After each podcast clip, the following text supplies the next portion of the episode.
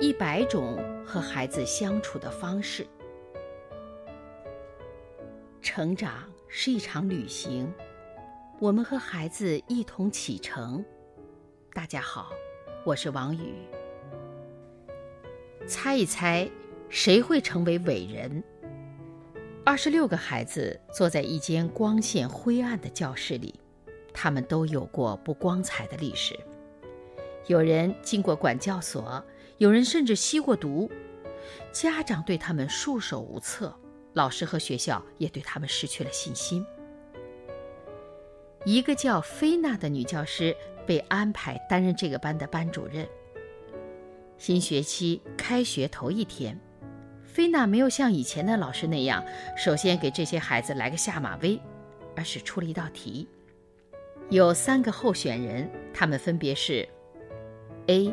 迷信巫医，有多年的吸烟史。B，每天要到吃午饭的时候才起床，而且酗酒如命。C，曾获国家授予的战斗英雄称号，有艺术天赋，青年时代从没做过违法的事情。菲娜问孩子们：“你们觉得，谁会成为名垂青史的伟人呢？”孩子们一致把票投给了 C，A 和 B 将来要么成为人人唾弃的罪犯，要么成为社会的寄生虫。然而，菲娜的答案大大出乎孩子们的意料。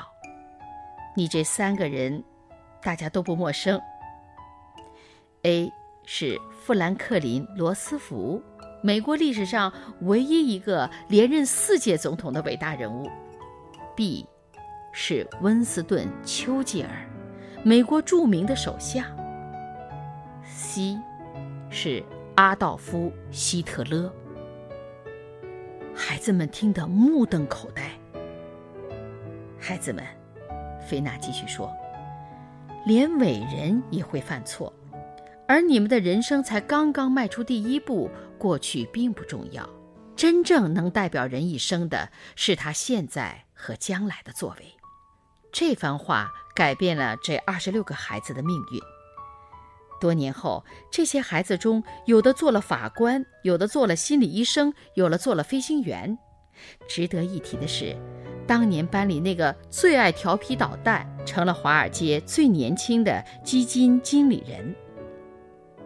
给孩子犯错的机会，正如菲娜所说，过去，并不是最重要的。重要的是如何把握现在和将来。